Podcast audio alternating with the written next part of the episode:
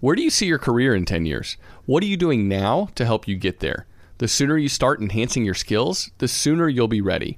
That's why AARP has reskilling courses in a variety of categories like marketing and management to help your income live as long as you do. That's right. AARP has a bevy of free skill building courses for you to choose from because the steps that you choose to take today will help you to love what you do in the future. And that's why the younger you are, the more you need AARP. Learn more at aarp.org/skills. Let's be honest, the first place our family turns to when we're looking for a quick getaway is always Airbnb.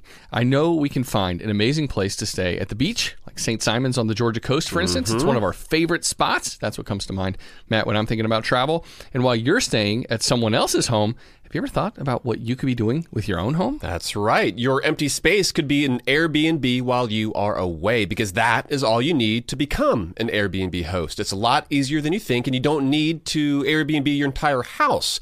You could just host your extra spare room if you've got one. Your home might be worth more than you think. Find out how much at airbnb.com/slash host. When you have health insurance, it's easy to forget about your out of pocket costs. That can be a lot of money, but are your bills accurate? Well, it's estimated that over 50% of medical bills contain errors. HealthLock can help you. HealthLock technology securely connects with your insurance and flags any overbilling, wrong codes, and fraud. You can even have HealthLock work on your behalf to get money back from select past bills. To date, HealthLock has helped its members save over $130 million. So to save, visit healthlock.com today. That's healthlock.com today. You know you've got a comeback in you. When you take the next step, you're going to make it count for your career, for your family, for your life. You can earn a degree you're proud of with Purdue Global. Purdue Global is backed by Purdue University, one of the nation's most respected and innovative public universities. This is your chance. This is your opportunity. This is your comeback. Purdue Global, Purdue's online university for working adults. Start your comeback today at purdueglobal.edu. Welcome to How to Money. I'm Joel, And I am Matt. and today we're answering your listener questions.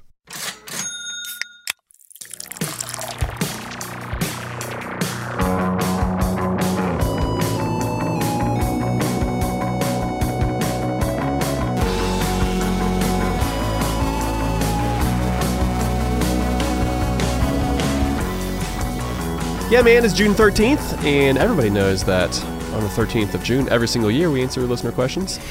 That's not always the case, but th- that happens. That was a lie, Matthew. that is what we are doing today. This 22nd year of listener listener questions that we You are sound going like to get scribe to. from the Middle Ages or something. Uh, hey, we got to find interesting ways of introducing the episode since we've had a lot of these under our hear belt. ye, hear ye. The next How to Money episode commences now. But we are going to talk about budgeting. Uh, specifically, we've got a, a listener who has a question on how to go about breaking down specific line items within his budget.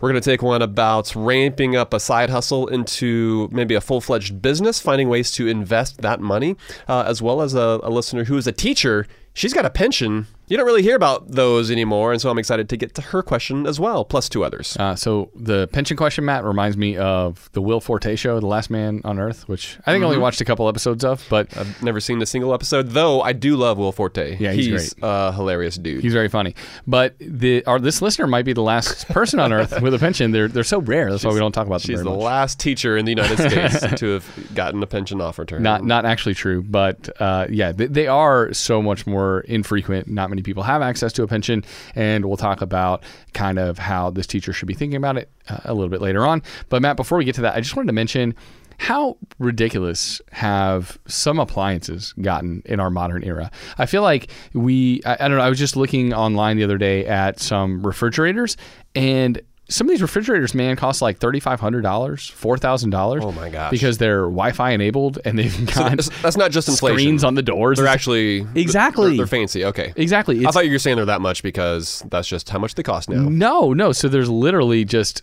I feel like copious upgrades that have been made to some of the machines, making them like way smarter than they actually need to be. Right. And I don't even know that it's improving our lives in any meaningful way. So it feels like we're spending double on the fridge, and we're we're buying maybe some of these features that we didn't necessarily expect or, or even want. Like I, I don't want my fridge to have Wi-Fi. gonna- well, that's what I was going to ask. Are you going to get one of those fancy no, fridges? of course not. I mean, one, Do y'all I'm have content to- with the fridge I have right now, but two, like who who needs it? Got it. I didn't know if you were responsible for getting a new fridge for the new place. Is it coming with a fridge? It, it comes complete with a refrigerator. Yes. Very nice. So it's, it's funny that and you yours mentioned. actually does have a fancy fridge, doesn't it? yeah, you're kind of making fun of me a little bit because we basically did purchase a out and- fancy fridge. You didn't go out and buy it on purpose. we didn't go out and buy it, but I, what is this sunk cost fallacy? Like it was included in the house, and so I guess effectively we did pay for a fancy fridge. well, now you can get the in touch- market isn't perfect, okay? It was I wasn't able to snap my fingers and say this is not something I want to maintain, that I want to keep around. They're the, the costs of friction in your life, and if I could, like I said, if I could magically snap my fingers and uh, downgrade the fridge, I think I would. I don't think ours comes with Wi-Fi. I pray that it doesn't. Okay, I hope not. I was going to say maybe you can stay in- Because imagine stay in having touch to, with your fridge from afar. Yeah, imagine having to like Hey, reset fridge. the router on my fridge. Like, do I have to turn my, my fridge off for five seconds, Right. unplug it, and plug it back in so that it works? Let's hope not. like your Wi-Fi. that would be annoying. uh, inheriting more technological problems is not something I also want to s- include when it comes to basic kitchen appliances. Yeah. But I agree. Hopefully, that is not something that turns into a headache. for I mean, us. I remember even just what ten years ago. I remember friends talking about having a suite of matching kitchen appliances, and I don't feel like that was a thing twenty years ago, but it became a thing. Oh, yeah, it was. about ten years ago, was it? yeah, imagine like like I don't think people cared as much. mid-century stuff. Everything mashed. It was all like like it was all pistachio green. You know, like Uh, at least in the ads that you're used to seeing, I, I doubt it was actually like that in real life. In real life? but I, I don't think know. I think I don't, I don't I don't think we had the same exact matching brands and everything. And when something went bad, you didn't replace all of them because oh, one Oh, definitely not. appliance went bad. No. and now you didn't replace it. You had a repairman show up and they actually fixed the dang right, thing yeah. instead of replacing the. Entire Although item. now it's really, really expensive to repair appliances. But it's one of those things where maybe it's just kind of our expectations uh, have risen and it's costing us a lot more money. And if, Absolutely. if we as consumers could lower our expectations just a little bit, not necessarily demand Wi Fi in our fridges or demand that all of our appliances be a part of the exact same suite, I think we would be able to save more money. We'd Absolutely. Be wasting it less on stuff we don't need. Yeah, this is like an anti-consumption PSA. Yeah. Basically, is what we're saying. Like, it makes me think of the the, the talk or the quote uh, where Warren Buffett was talking to a bunch of college graduates, and he said. You live life now better than Rockefeller did 100 years ago. Like, right. you have the ability to watch the World Series. You stay warm in the winter. You stay cool in the summer. You can virtually do anything in the entire world. That is not something the richest man on the planet could do 100 years ago. That's true. But because it's all relative and we see that something is available to us, or in your case, you saw that fridges were on sale uh, at, at Costco and you thought, maybe for a second, maybe for a split second, you thought, oh, those look nice. but, but then your how to money conscience crept up on you. I'm like, what It could hit you over the head. Was a like, Wi-Fi enabled refrigerator do for me as What an are you doing? individual? Yeah, would it make my life easier or better? Your beers could be cooled at the optimal temperature, Right. exactly. No, it seems No, seem- that is what we're trying to avoid here. seems a little silly. So, all right, but let's move on, Matt. The the beer that we're having on this episode is called Taras Boulba. It's an extra hoppy ale by Brasserie de la Senne out of Brussels. And yes, this is a, a Belgian hobby beer. We'll give our thoughts at the end of the episode. But for now, let's get on to the subject at hand. We're taking listener questions. And for folks who have a question they want to submit uh, for a future Ask HTM episode, we would love to hear it. And actually, Matt, we get a lot of investing questions, but I know our listeners have such a wide range of money questions. We would love to hear those other more idiosyncratic, maybe uh, money questions that you have, and you can submit those at howtomoney.com slash ask. We'd love to take it on the next Ask HTM episode. But let's kick it off, Matt. Let's get to our first question. This one is about budgeting. Hi, my name's Joe. I'm a 46 year old married man who has two kids. My wife and I are both teachers.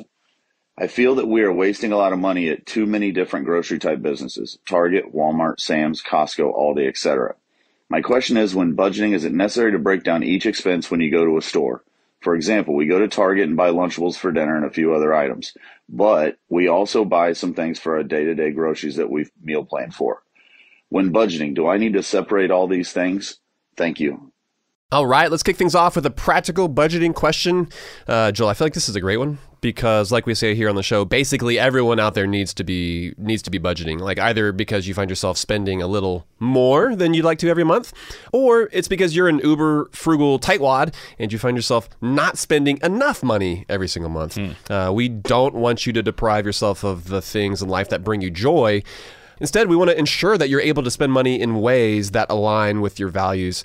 Uh, and a budget is basically a game plan that gets you there. The only people who don't need budgets are those who claim that they're perfectly rational and who also don't have any emotions, which might mean that you're a sociopath. but for everyone else out there, budgeting is the way to go. Uh, so, Joe, I'm glad that that is now a discipline, that, that that is a practice that you're implementing in your life. Yeah, and, and Matt, you said for those who claim they're perfectly rational, I would like to meet the person who claims that they're perfectly rational, and I'm sure we could find uh, some ways in which they are not. Uh, I like to think of myself as rational, but We all do. I know, but I know in Every- reality, everybody says that. Everyone says, "Oh no, no, I, I don't allow advertising to affect me." Right. Oh, oh no, I, I keep a perfectly level head when an expense pops. You know, like all these things that derail us and our money. I think they're they're present in all of our lives. Yes, I am self aware enough to know that I am not totally rational and that even sometimes uh, a fancy fridge with a cool screen kind of grabs my attention. And I'm like, okay, I get it. But uh, You can come over. no, I'm not going to do it. You can come over to our house and, and double tap. This okay, good. um, but yeah, while we're talking about budgeting, we're talking about Joe's question, and it's important to mention that we're all different. And so, yeah, Joe is asking, you know, whether they need to separate individual items um, on their budget as they're tracking their spending. And I think the bad news is that that unfortunately there isn't necessarily a right or a wrong answer so much of it right. depends on who's asking and how they handle their money. So, you know, just like how all of our budgets are, they're all different because we spend money differently. I think the same thing can be true of how it is that we go about budgeting. There's not necessarily a hard and fast rule that works perfectly for every single human. it's not just the contents of the budget that are customized to us as individuals. It's the budgeting methodology, Yeah. is what you're saying. the tactics are going to change based on who you are Totally. and, and how you think. And so we can all take different approaches to budgeting. Uh, but what's important is that we take the approach that is going to work for us as individuals. If we try to take an approach that maybe works for a friend and doesn't necessarily fit our, our lifestyle or our personality, we might find ourselves struggling. Mm-hmm. You know, we want to make sure it works for, for how we live. And so, yeah, you have to take your partner or your spouse into consideration as well. And so we're all about sustainable budgeting, choosing the path that, choosing the kind of budget and then the methodology for tracking and implementing that budget that actually works for how you live. Totally. Yeah. So that being said, it sounds like budgeting for different line items like that might become this cumber- cumbersome and time-consuming task, Joe, that would immediately lead to budget burnout and you dropping this discipline altogether. Uh, so that doesn't sound like a great method. Uh, and, and even if you're someone who is all about the details, you, you want to know all the fine points, it would probably still be best to keep things simple. And then over time, you can refine your spending categories as you develop more of an understanding of your monthly expenses. Based on the fact that it seems like this is a new realization, the fact that you're spending more at Costco, Sam's, Target, uh, stores like that, it makes me think that maybe this is something that y'all have only recently started tracking. And so I think it can be helpful to get a few months maybe under your belts before you drastically change your, your, your tactics. And so, for instance, if you're budgeting for the first time, you might want to keep all of your expenses related to food within the same category. But then eventually, uh, restaurants and breweries, maybe they can create their, uh, that can create uh, like a separate entertainment category. Uh, but initially, I think it can be helpful if you keep uh, a lot of these expenses within the same category just for simplicity's sake. Yeah, man, I think that's what some people why some people revolt against against budgets to begin with is because they try something that's overly complex and it takes too much time, it's too much effort, and it, it feels constraining because they are spending so much time on their budget and going through receipts to put things in particular categories, and then they're like, mm-hmm. "Yep, screw it, budgets aren't for me," and I get that reaction because if that's what I was doing, I wouldn't be I wouldn't do budgeting either because it, it would be a big giant pain. And so for me, simple is better. And I think that's the case for for a whole lot of people. Like if if, if I was in Joe's situation, I would just plan on all routine purchases made at grocery stores and warehouse clubs. I put them in the same category for the sake of keeping things simple.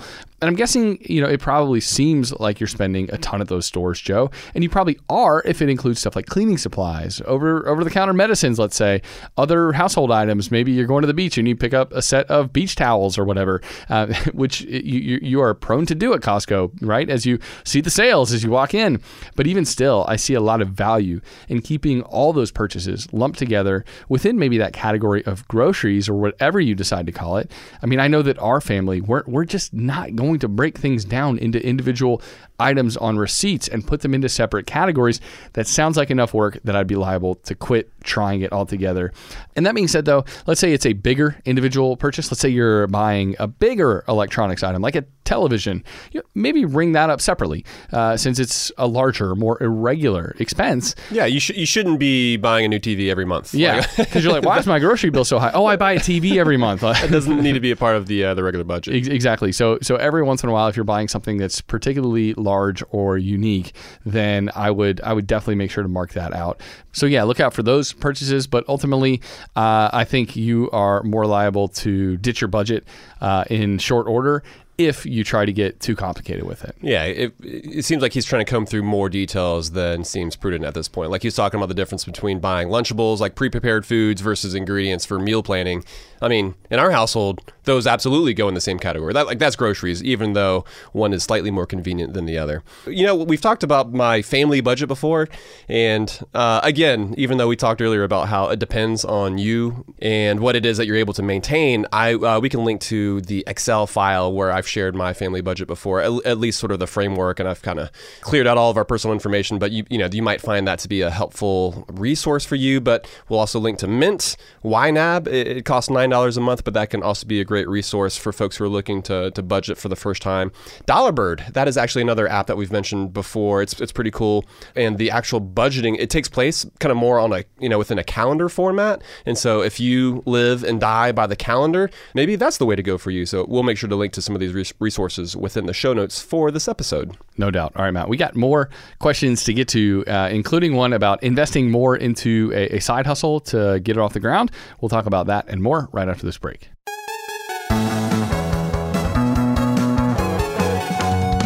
Asking the right questions can greatly impact your future, especially when it comes to your finances. So, if you're looking for a financial advisor you can trust, certified financial planner professionals are committed to acting in your best interest. They are committed to high ethical standards and even had to pass a rigorous exam before they could become a CFP professional. They offer financial planning and services that take a more comprehensive view of your financial and personal circumstances and are customized for your needs. Certified financial planner professionals can offer advice on a wide range of issues like reviewing your investment portfolio's allocation, handling an inheritance, rolling over a company retirement plan, building education savings, and so much more. That's why it's got to be a CFP. Find your CFP professional at letsmakeaplan.org. If you're listening to this podcast right now and you're a small business owner, listen up. Upswell Marketing would like to remind you that when customers choose your small business, they're actually choosing you. So focus on super serving your existing customers and let Upswell handle the pipeline generation of new leads and customers. They do everything from hyper targeting best fit prospects through campaign optimization. Upswell Marketing's unique approach includes direct mail, search engine marketing, and social media ads, and has fueled more than 10,000 small business success stories. Upswell specializes in developing customized direct response campaigns and is now offering a no obligation free assessment of your current marketing strategies. Not to mention, new customers also receive 15% off their first order when they mention that they heard about Upswell on this podcast. For more information, visit upswellmarketing.com. That's upswellmarketing.com. And now a word from the show sponsors at Betterment. Do you want your money to dream big? Do you want your money to be a total self starter? Are you annoyed that your money doesn't work hard enough?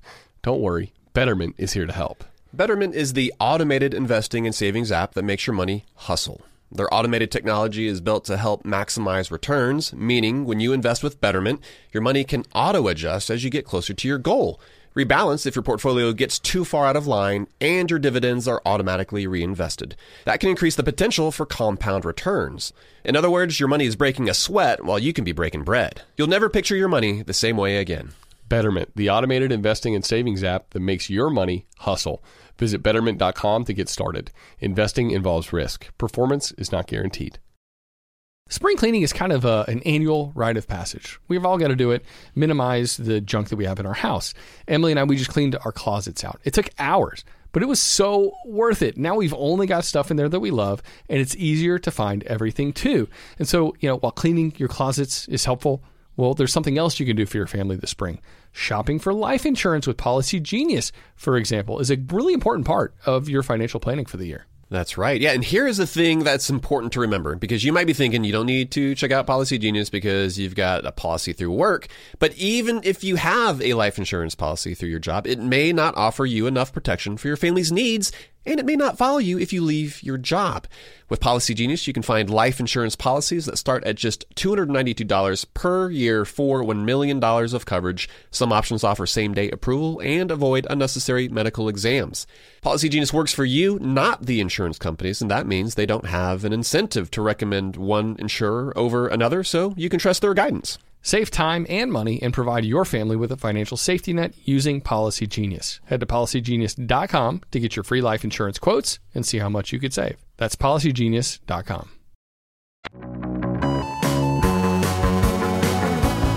All right, we are back and we are taking listener questions. Joel, let's get to this next one that has to do with Roth contribution limits. Hi, Matt and Joel. My name is Dana. I am from San Antonio, Texas, and I'm a big fan of beers, biking, and dollar bills. So I've been really enjoying your podcast. I have a question for y'all. My work offers a 457B with both pre tax and Roth options. I can contribute to one, both, or neither, obviously. I chose the 457B Roth option so that I wouldn't have to pay taxes down the road. I started contributing contributing 500 a month in order to reach the $6,000 Roth maximum annual limit. However, I started researching and found out that I can actually contribute up to $20,500 in this 457B Roth. And it seems like I can also contribute 6,000 to a regular Roth IRA. I wanted to reach out and see if this is correct and would it be wise to max out both of these accounts as a Roth or should I be balancing a mixture of pre and post tax accounts? Any help is appreciated. Love what you guys are doing. Have a great one. Dana, great question. You are, you're totally our, our kind of person. So uh, thank you Yeah, for what you listening say? to the show. Beer, bikes, and the dollar bills. So I think, yeah, we would get along for sure. And we, we love that you chose the Roth option in your 457B. But you're right. The, the contribution limits for a Roth IRA are $6,000, which isn't as much as we would like. Uh, but the contribution limits for a workplace account, like a 401k or a 457b, like you have, and like you said, are $20,500 for this year. And the killer thing is that you can do both if you've got that kind of dough. Matt, there aren't many people out there looking to stash away uh, close to $30,000 in a single year. But if Dana's one of those folks, That's true. then she's she's got the ability to make it happen. She's a frugalite, she's a super saver, you know, you, you just might find yourself able to accomplish such a lofty goal. Uh, or you can at least kind of make this a long term goal uh, and try to accomplish this years down the road. Uh, but the fact that Dana has this question, you know, the fact that it's even on her radar is an awesome thing, uh, and we are glad that that's something you're striving after. Um, and I think the reason there might be some confusion here probably stems from the fact that most folks, including us, we casually refer to the Roth, but what we're specifically talking about is the Roth IRA. But Roth 401ks and Roth 457bs, these are becoming more common. And so we'll do our best to make sure that we are being more specific. We don't want to trip folks up with the semantics. We want to want folks to know exactly what we're talking about Yeah. when we're talking about Roths. Exactly. Yeah. So we'll, yeah, we'll try to mention Roth Roths IRA collectively. every time from here on out because you're right. It does probably get confusing if you're like, wait, they said Roths have a six thousand dollar contribution limit, but from what I'm reading, I've got a whole lot more ability to They're looking invest over in the- my Roth exactly. because it's your Roth their- 401k, and it- so yeah. Sorry for the confusion.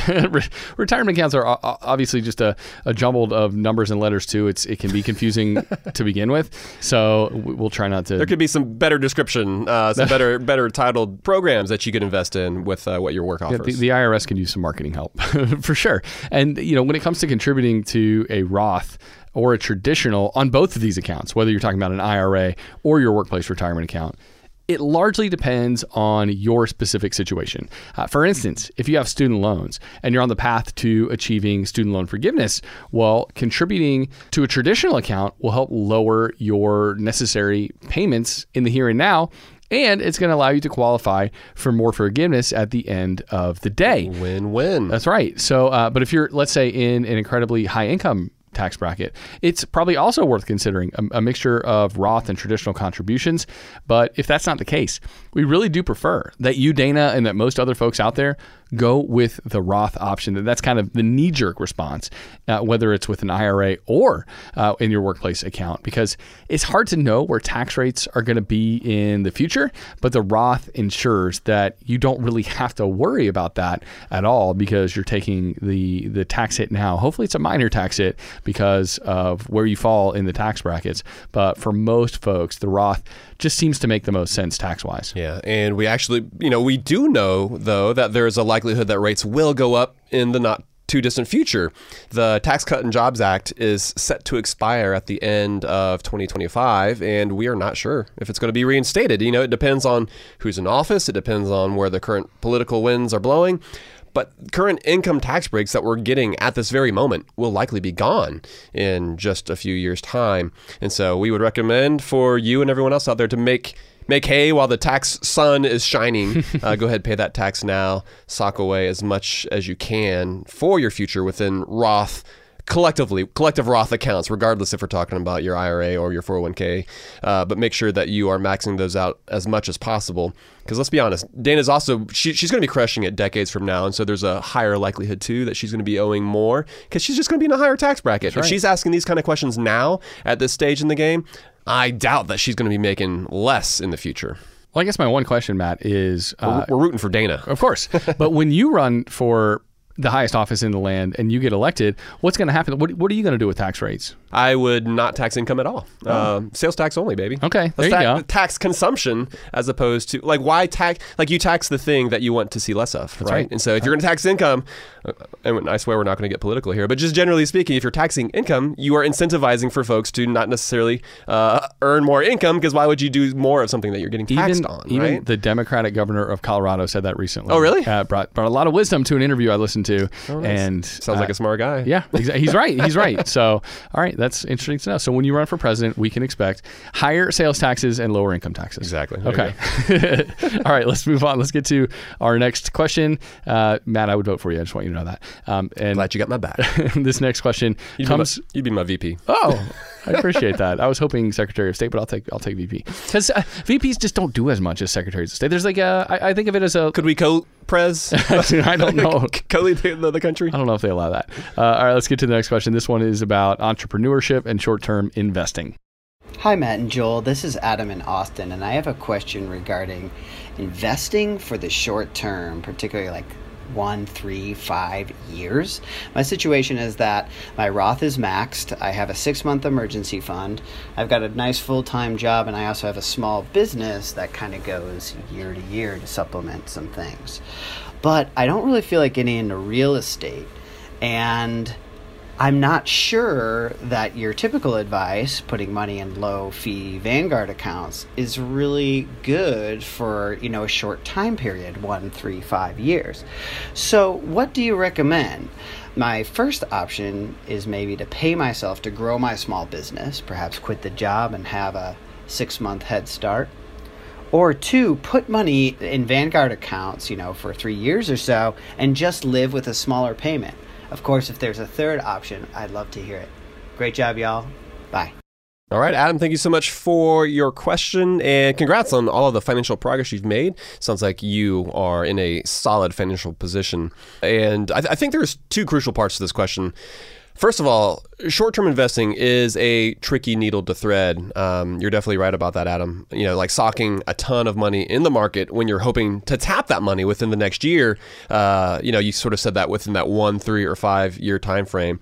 You know, investing that money within that one year time slot is an incredibly risky route to take. All you've got to do is just look at what's happened so far this year to the market.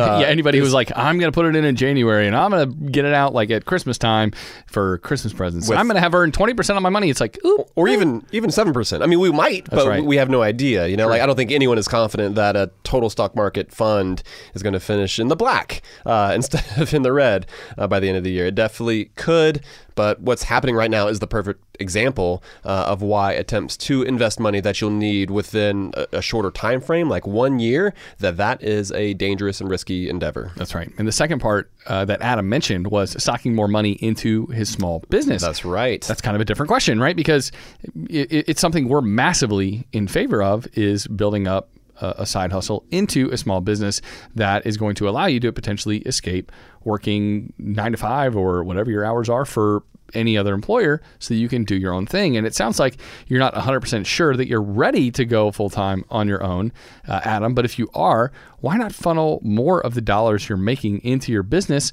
so that you can take it to the next level? You know, you've already got a stocked e fund that, that gives you a lot of runway as you attempt to make this transition. That should offer a lot of confidence that you have quite a bit of time to be able to establish yourself. You know, we're, we're going to push people to invest in themselves, in their ideas, and in their own businesses whenever we possibly can. And of course, we're definitely biased since that's what the two of us have done, but we also see that as a blueprint for financial success for people across the country, you know, and and, and we've been we pursued Bat this podcast as a side hustle legitimately for yeah. um, quite a while before it became our full-time gig. And so sometimes yeah, you just need time to ramp up. You need that other income while you're growing the thing that you're working on.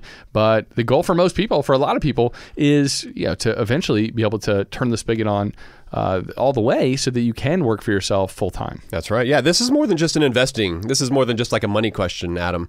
Because uh, yeah, like the, the skies could be the limit when it comes to what your business can produce for you. And yeah, this is about optimizing the returns on the cash that you're looking to deploy today.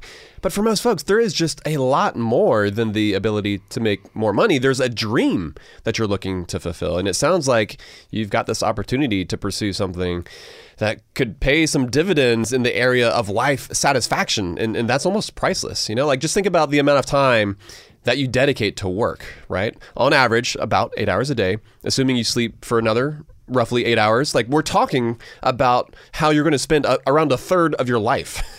and so I say that because I just want you to keep in mind that there's more to it than, you know, where you're going to see the largest return on investment on your cash. Uh, it's also worth considering how you're going to be spending your waking hours, how you are literally going to spend the, the hours of your life. Yeah. It's almost impossible to say, well, should I invest in a total stock market fund or in my business?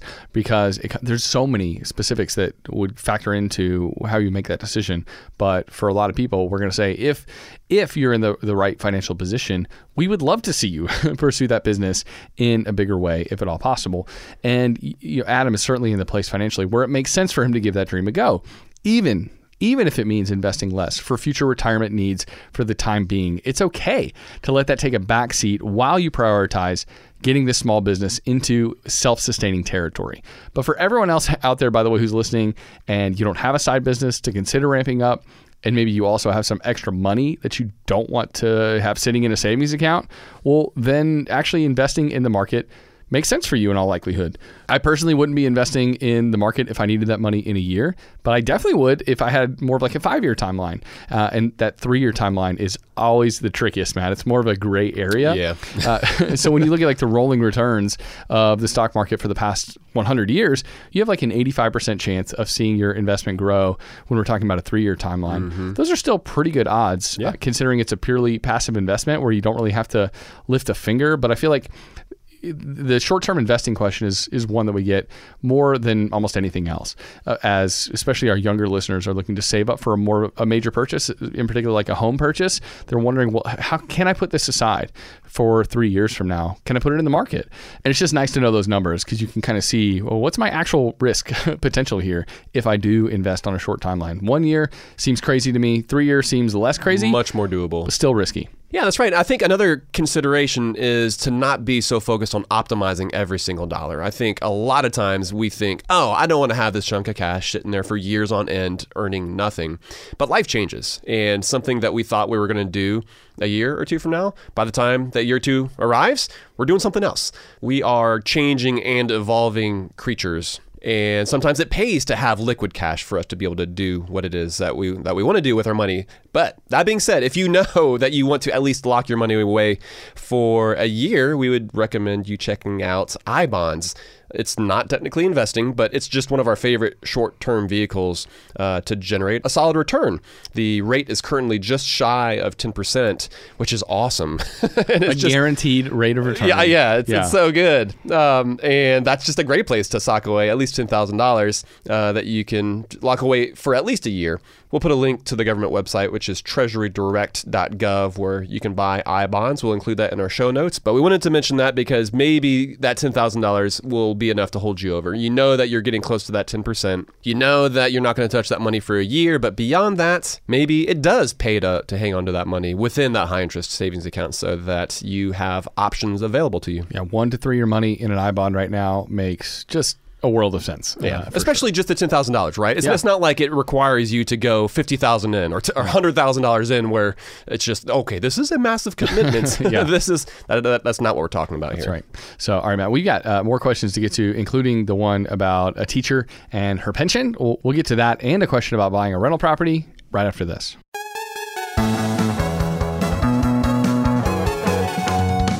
Asking the right questions can greatly impact your future, especially when it comes to your finances. So, if you're looking for a financial advisor you can trust, certified financial planner professionals are committed to acting in your best interest. They are committed to high ethical standards and even had to pass a rigorous exam before they could become a CFP professional. They offer financial planning and services that take a more comprehensive view of your financial and personal circumstances and are customized for your needs. Certified financial planner professionals can offer advice on a wide range of issues like reviewing your investment portfolio's allocation, handling an inheritance, rolling over a company retirement plan, building education savings, and so much more. That's why it's got to be a CFP. Find your CFP professional at letsmakeaplan.org. If you're listening to this podcast right now and you're a small business owner, listen up. Upswell Marketing would like to remind you that when customers choose your small business, they're actually choosing you. So focus on super serving your existing customers and let Upswell handle the pipeline generation of new leads and customers. They do everything from hyper targeting best fit prospects through campaign optimization. Upswell Marketing's unique approach includes direct mail, search engine marketing, and social media ads, and has fueled more than 10,000 small business success stories. Upswell specializes in developing customized direct response campaigns and is now offering a no obligation free assessment of your current marketing strategies. Not to mention, new customers also receive 15% off their first order when they mention that they heard about Upswell on this podcast. For more information, visit upswellmarketing.com. That's upswellmarketing.com. Kachava is the all in one superfood shake made up of high quality plant based nutrients. It's got greens, superfruits, plant proteins, antioxidants, adaptogens, probiotics, and in other words, everything your body craves to feel your best. This is where Kachava really earns their 52,000 plus five star reviews. It tastes amazing. It's creamy and smooth with just water, and it comes in five delicious flavors. You can choose from chocolate, vanilla, chai, matcha, and coconut acai. Kachava is offering How to Money listeners 10% off for a limited time. I've been using Kachava in breakfast smoothies in the morning recently. It's just so nice to pack in a bunch of nutrients early in the AM in a way that's satisfying and energizing. So if you want to optimize your breakfast, your workout shake, be sure to check out Kachava. Just go to kachava.com slash how to money. That's spelled K-A-C-H-A-V-A and get 10% off your first order. That's K-A-C-H-A-V-A dot com slash how to money. Joel, so we were just recounting our trip to Scotland. This is the trip that we took this time last year, actually, with some of our friends over the weekend. And one of the highlights from Edinburgh was stumbling upon the absolute best meat pie shop. They were fresh out of the oven, they had that perfectly flaky crust. But guess what? That serendipitous experience would never had happened if we'd stayed at a boring hotel. We had found the perfect flat in the coolest part of town thanks to Airbnb. Ah, man, I'm still dreaming about those meat pies. You're making my you're making me drool. And while turning to Airbnb might be a no-brainer when you're looking to spend some money on travel, it might not be the first thing you think of when you're looking to make some money. Why let it sit empty, your house, when it could be earning extra income though? It's the financially smart thing to do. Hosting can easily fit into your lifestyle and is a great way to earn some extra dough. Yeah, that's right. Your home might be worth more than you think. Find out how much at airbnb.com slash host.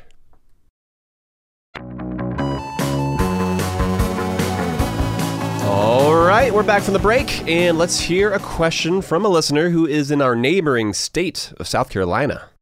Hey guys, this is Maggie. I'm a music teacher in South Carolina in the increasingly rare position of contributing toward a pension so long as I stay in the state. I've taught for nine years and was officially vested in the system after eight. Last summer, I learned that my district offers a match up to 9% if I opted into an optional retirement plan like a 401k. This option is only available when you're new to a district, but next year I'll be transferring districts and wondered what y'all think is the best plan if they offer something similar. Should I stay committed to the pension while contributing to my 403b and Roth IRA, or should I add a 401k into the mix? Thanks for your great non judgmental content. Hope to hear from you soon. Maggie, thank you for your question. We appreciate it. Non-judgmental content, Joel. That's- don't don't offend her. That is our goal. Is truly like there. There's a lot of offensive stuff you can get into out there. Okay, so so what's funny? money is a place for everyone. So I said across the border, and I grew up in Augusta, which means that South Carolina literally was across the border. And I'm, That's true. And for some reason, I There's remember North Augusta and South Augusta, so part of Augusta is literally in South Carolina. Exactly. You got you had the border bash, which is the uh, big, like UGA versus South Carolina game. But we used to always joke how like the roads just got worse once you crossed over the river into South Carolina. into Both South states Carolina. look down their nose at the other. Yeah, but Maggie, those days are behind me. Uh, I am not judging you for Well- being a South Carolina resident. We're all friendly. Well, in South Carolina, to be to be honest, is a fantastic state. Seems like a great- one of the best state flags, uh, by the way, out there. The Oh, yeah? palmetto palmetto tree on the state oh, flag. that's It's a beautiful Well, oh, flag. yeah, Charleston, they got that going on. That's right. All those beaches. So, all right, Maggie, I, we have to tell you this: don't ever leave South Carolina. One, because it's a great state, and two, Not, because not just because Matt was hating on it, but like, no, we love South Carolina. because you're well i went to school in a, for a couple years uh, to college in south carolina and i, I love that state and, uh, and and because maggie has access to a pension which is as rare as matt drinking a miller lite uh, then i would say it's something you got to stick around for Once in a blue moon, which is when you're drinking your wheat ale uh, that's really produced. That's right. It almost never happens. And so, uh, because you still have access to a pension, we would say don't lose it at any cost. If you envision yourself having like a 20 or 30 year teaching career, this pension is going to go a long way towards ensuring that you're going to have more than enough to live on in retirement. We'd hate to see you give it up if you can avoid it. Matt, it makes me think about my father in law, who uh, was a public school teacher for more than 30 years. And then he decided to go teach at a private school because his pension was fully maxed. Like he couldn't Nice. add any more years or any more dollars to the, the, the, the pension he was going to receive in retirement. So he's double dipping in this Uh, yeah, I was gonna say. I bet It's like got- having two I incomes. He's got the best of both worlds a little bit. He's probably got uh, some pretty decent benefits from That's the right. private school. So he's he was still pretty young, like in his late fifties, early sixties, when he made this made this transition. That's awesome. And so yeah, he's he's basically able to have two great incomes, and that's the kind of path that a lot of teachers can pursue. Or or they can just leave live even more frugally, and they can decide, guess what? I don't need two incomes. Mm-hmm. I I can just settle for the pension. That's plenty for me. That's right. Yeah. So Maggie, not only does you know much of this decision ride on what you see yourself doing in the future, but it, but it also really depends on what you're able to learn after crunching some numbers. You know, the numbers don't lie. So sit down and, and calculate what you are going to effectively be receiving if you happen to, to have access to a 403b or a 401k. Although we're kind of confused because we can't imagine having access to both of those with a single employer. Typically, it's going to be one or the other. Uh, but both accounts are basically the same, assuming that you do have access to both and assuming that you still have the same 9% match with both of those accounts.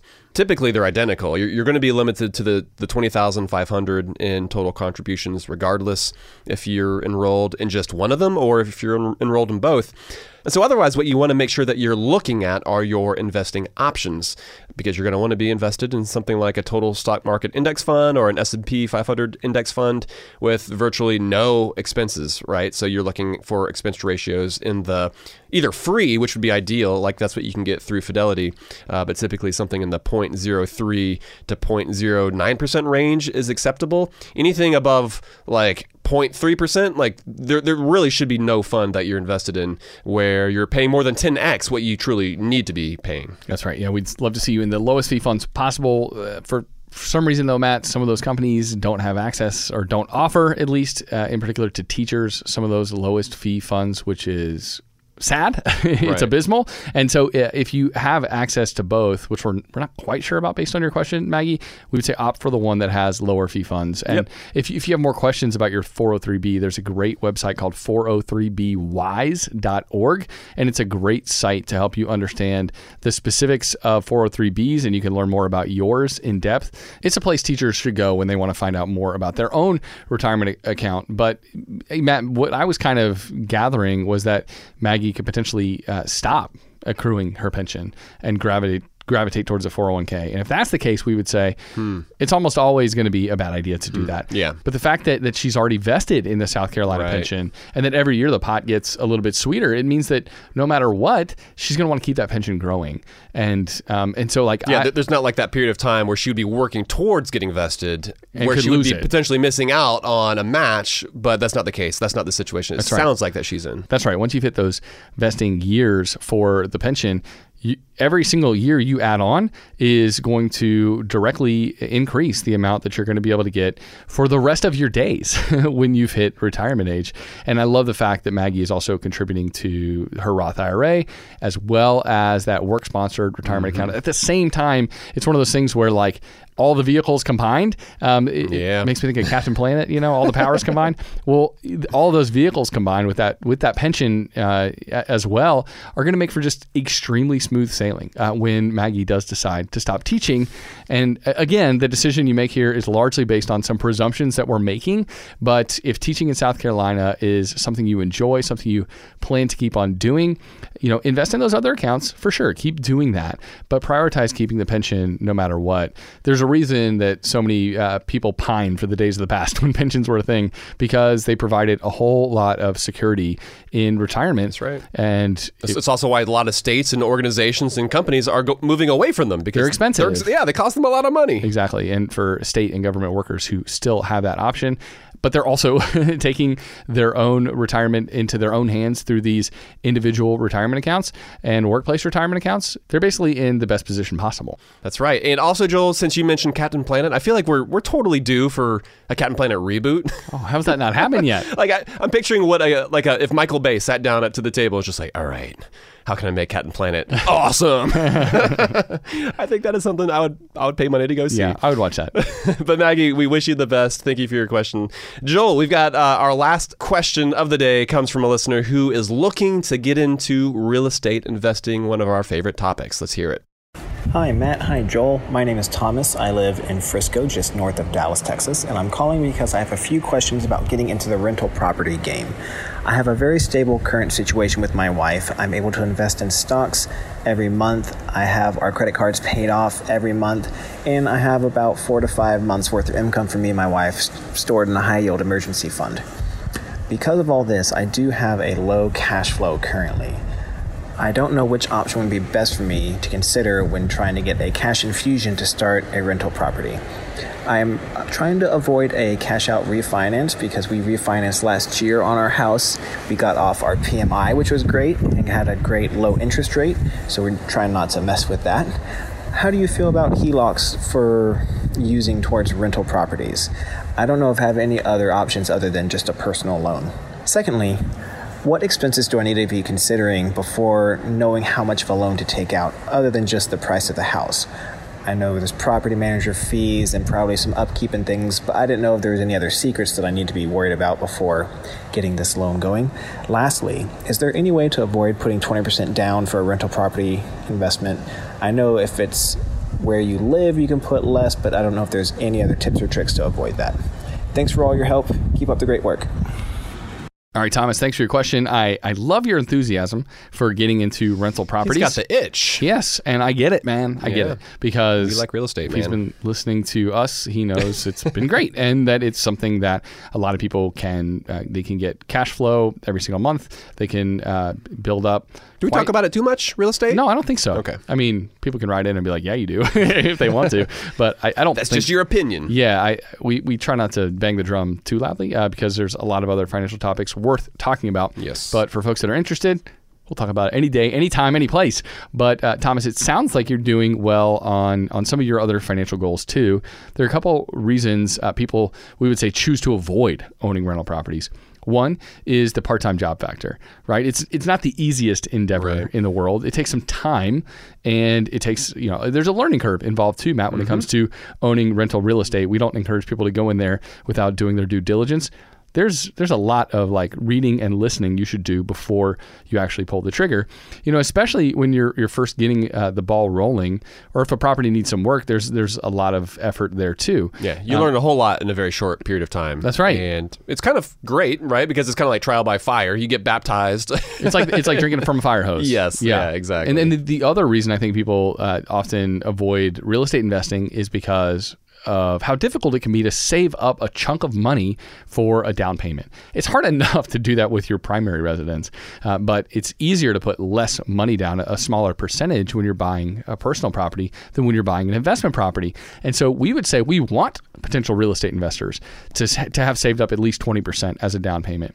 And that's Yeah. actually what, what a lot of lenders require too, right? So uh, it's, it's not just that, it's also the wise move. And so those two hurdles, we would say, mean that most folks won't ever end up pursuing this route. It sounds like Thomas is going to at some point, but most people will avoid it, even though it can be just one of the, the most powerful wealth building levers. Exactly. And you see what has happened when people have rushed into the home ownership process, right? Mm-hmm. Look back to the Great Recession. Look back to the subprime lending crisis when folks who weren't necessarily qualified were getting those homes when they didn't necessarily have to put 20% down.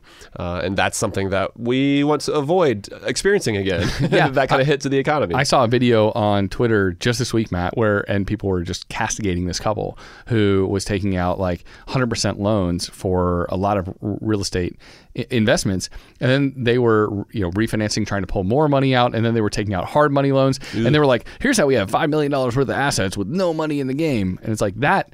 That is a recipe for disaster. Yeah. Uh, but that's that's why might- we're so keen on you Right. having more skin in the game. It might work out for a little bit for sure, Maybe. but you're counting on a lot of things working out perfectly. Yes, exactly. And that you, you don't want to, everything to ride on the fact that everything must go perfectly. And to Thomas's point, he, he shouldn't mess with his current mortgage. Uh, we totally agree there because those refinance fees they definitely add up. And as interest rates have risen, you don't want to ruin a good thing. You, you probably have a rate in the 3% range, if I had to guess. And going with a, a cash out refinance now, in order to get your hands on the you know those equity dollars to buy a property that's going to cause the monthly payments on your personal home to go up. That's why a HELOC, a home equity line of credit, might make sense. But as interest rates are rising, the rate on a HELOC could jump up quite a bit in the coming years. And so that's going to make a HELOC a much less attractive offer.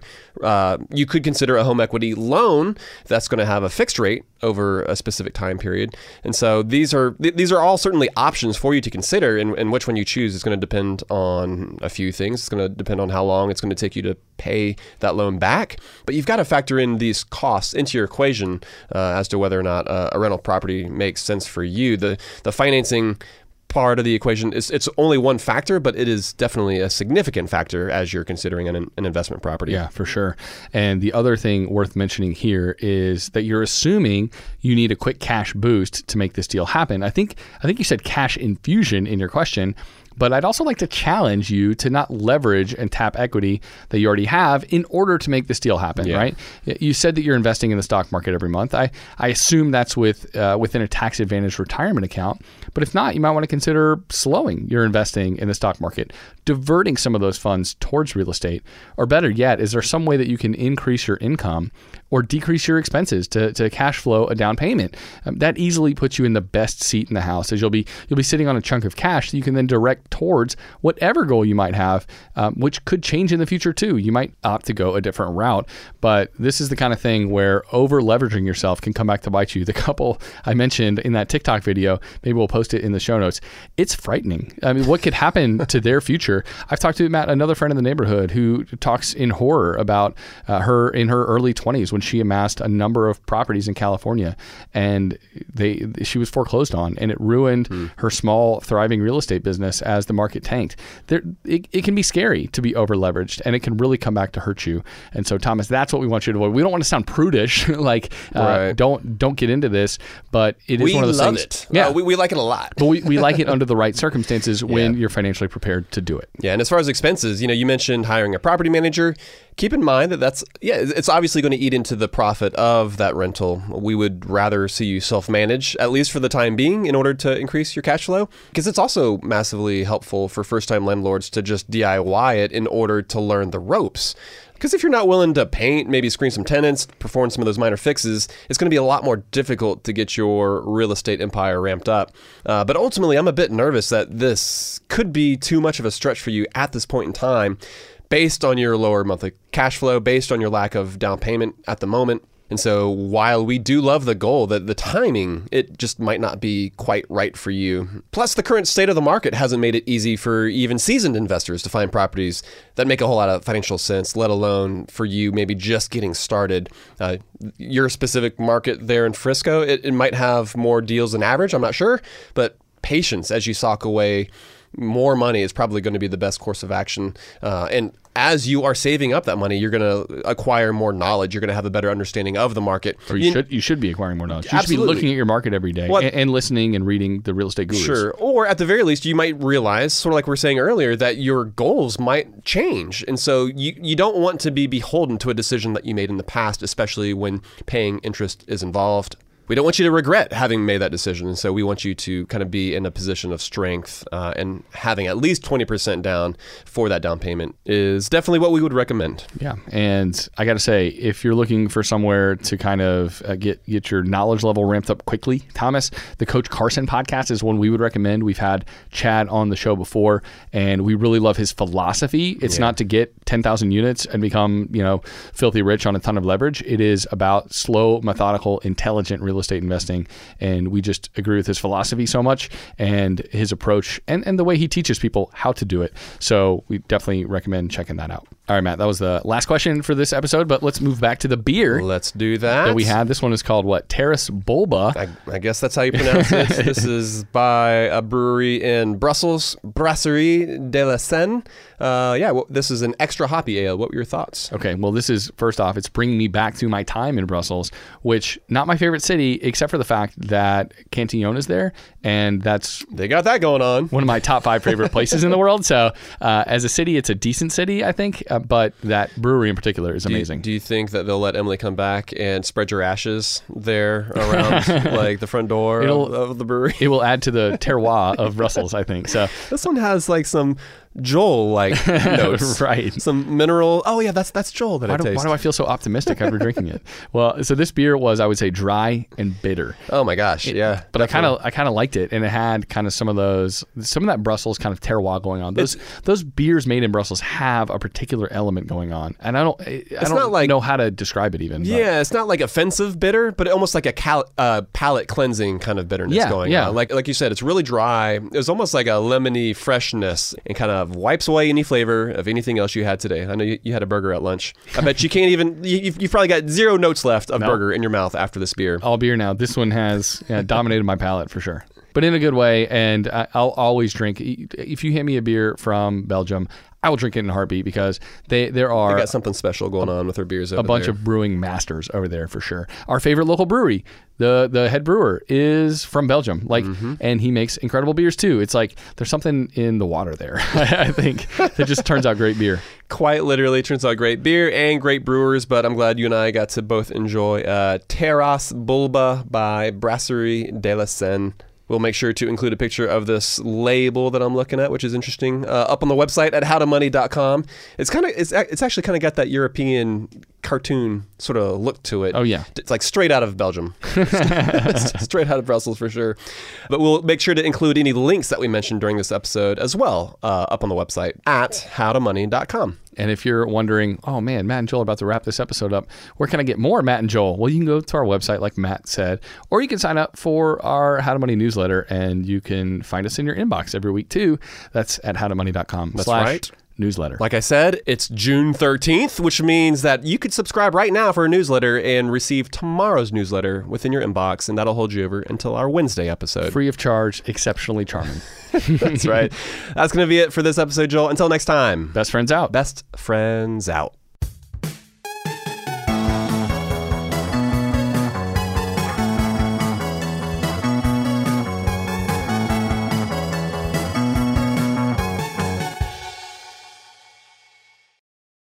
When it comes to your finances, go for the credit card that's always there for you. With 24 7 US based live customer service from Discover, everyone has the option to talk to a real person anytime, day or night. Yep, that means no more waiting for, quote, normal business hours just to get a hold of someone. We're talking real service from real people whenever you need it. Get the customer service you deserve with Discover. Limitations apply. See terms at discover.com slash credit card. Whether you're a savvy spender maximizing your savings with cashback rewards, a thrifty rate watcher seeking the lowest interest, or a travel enthusiast looking for extraordinary perks, Kemba Financial Credit Union has a visa to complement your lifestyle and unique needs. Apply today at Kemba.org to unlock a limited time 2% cash back on purchases and pay 0% interest on balance transfers for an entire year with a new visa from Kemba. You deserve a card that works for you. Restrictions apply. Offer ends June 30th, 2024. You deserve a moment to yourself every single day. And a delicious bite of a Keebler Sandies can give you that comforting pause. Take a pause from your to do list with the melt in your mouth magic of a Keebler Sandies. This magic is baked into simple shortbread cookies by Ernie and the Keebler Elves. So as life continues to fly by, make the most of your me moment. Take a pause and enjoy a Keebler Sandies. You're a growing business, which means you need every spare hour you can find. That's why the most successful growing businesses are working together in Slack. Slack is where work happens, with all your people, data, and information in one AI powered place. Start a call instantly in huddles and ditch cumbersome calendar invites. Or build an automation with Workflow Builder to take routine tasks off your plate. No coding required. Grow your business in Slack. Visit slack.com to get started.